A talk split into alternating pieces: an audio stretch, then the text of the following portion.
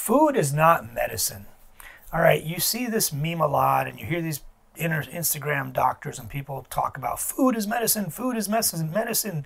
You know, if you eat broccoli and kale and quinoa and wholesome, nutritious Mediterranean style food, you're going to live longer and, you know, you're not going to need medications and blah, blah, blah. Um, and then they say, and then there's these memes that say food is medicine. Medicine is disease. Like if you're taking medications because you have disease. So, you know, it's true if you are generally healthy and you eat pretty healthy and you've been doing that for your whole life, then yeah, food is medicine. No argument there. The problem I have with that meme and the people who say that is there are some people who actually have really bad disease, and no amount of food, no matter how healthy it is, is going to help them. Um, I'm a cardiologist, all right, and I'm a certified personal trainer too. But as a cardiologist, I I see the worst of the worst. I get people who've had heart attacks, who've had strokes, who have really bad hypertension and cholesterol, diabetes. They've smoked their whole lives. My patients, food is not going to help them. If, if, if they change their eating habits and like radically change everything, it can help and it will probably help a lot depending on where they're starting from. But food is not going to cure their problems, no matter how much cholesterol or, or, or, saturated fat or salt or whatever you cut out of your diet, if you're 300, 260 pounds plus or whatever, and you've had heart attacks and you've had strokes and you've been a smoker all your life, food is not going to cure that. You need cholesterol medicine and you need antihypertensive medication and you need diabetes medication. You need all this stuff in the meantime until you lose weight.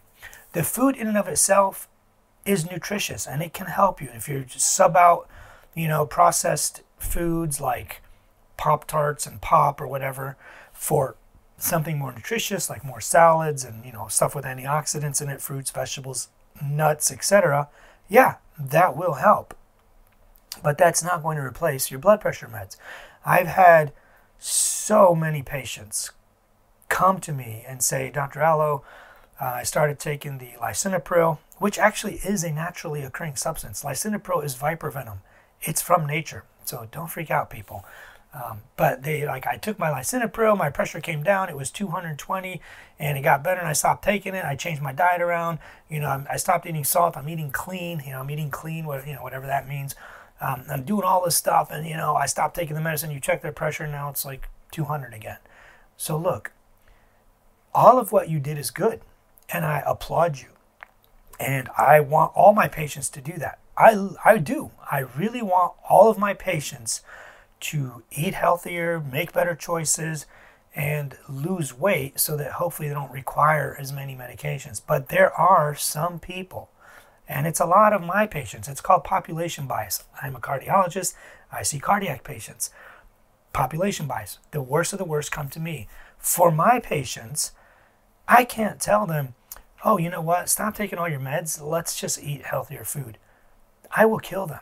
They literally will die. Um, so that's not something I'm going to do.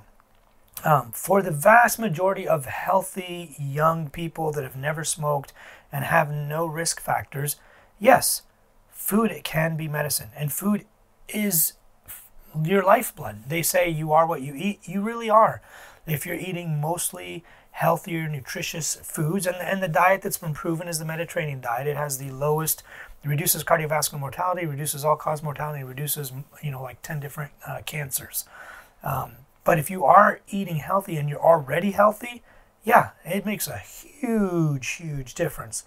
But please, let's not going around telling my patients that are 200 plus pounds or more that have smoked their entire lives and continue to smoke, drink tons of alcohol, are overweight, are obese, hypertensive, diabetic, sleep apnea, three different heart attacks with multiple stents, open heart surgery, and two strokes, that, oh yeah, you know what? You don't need medications. You need to just eat kale or green apples. You know, I love those foods. I love kale. I love Granny Smith apples, but that's not going to help my patients. Not right now, at least. They do need medications. If he loses 120 pounds and he gets down to a buck 40 or a buck 50, sure, we could probably reduce and or get rid of all that stuff. But sometimes we can't. Some people are genetically very, very insulin resistant or genetically have really, really high cholesterol. It's called familial hypercholesterolemia. They have a genetic familial family hypercholesterolemia, super high cholesterol. No amount of changing your lifestyle and diet is going to help that.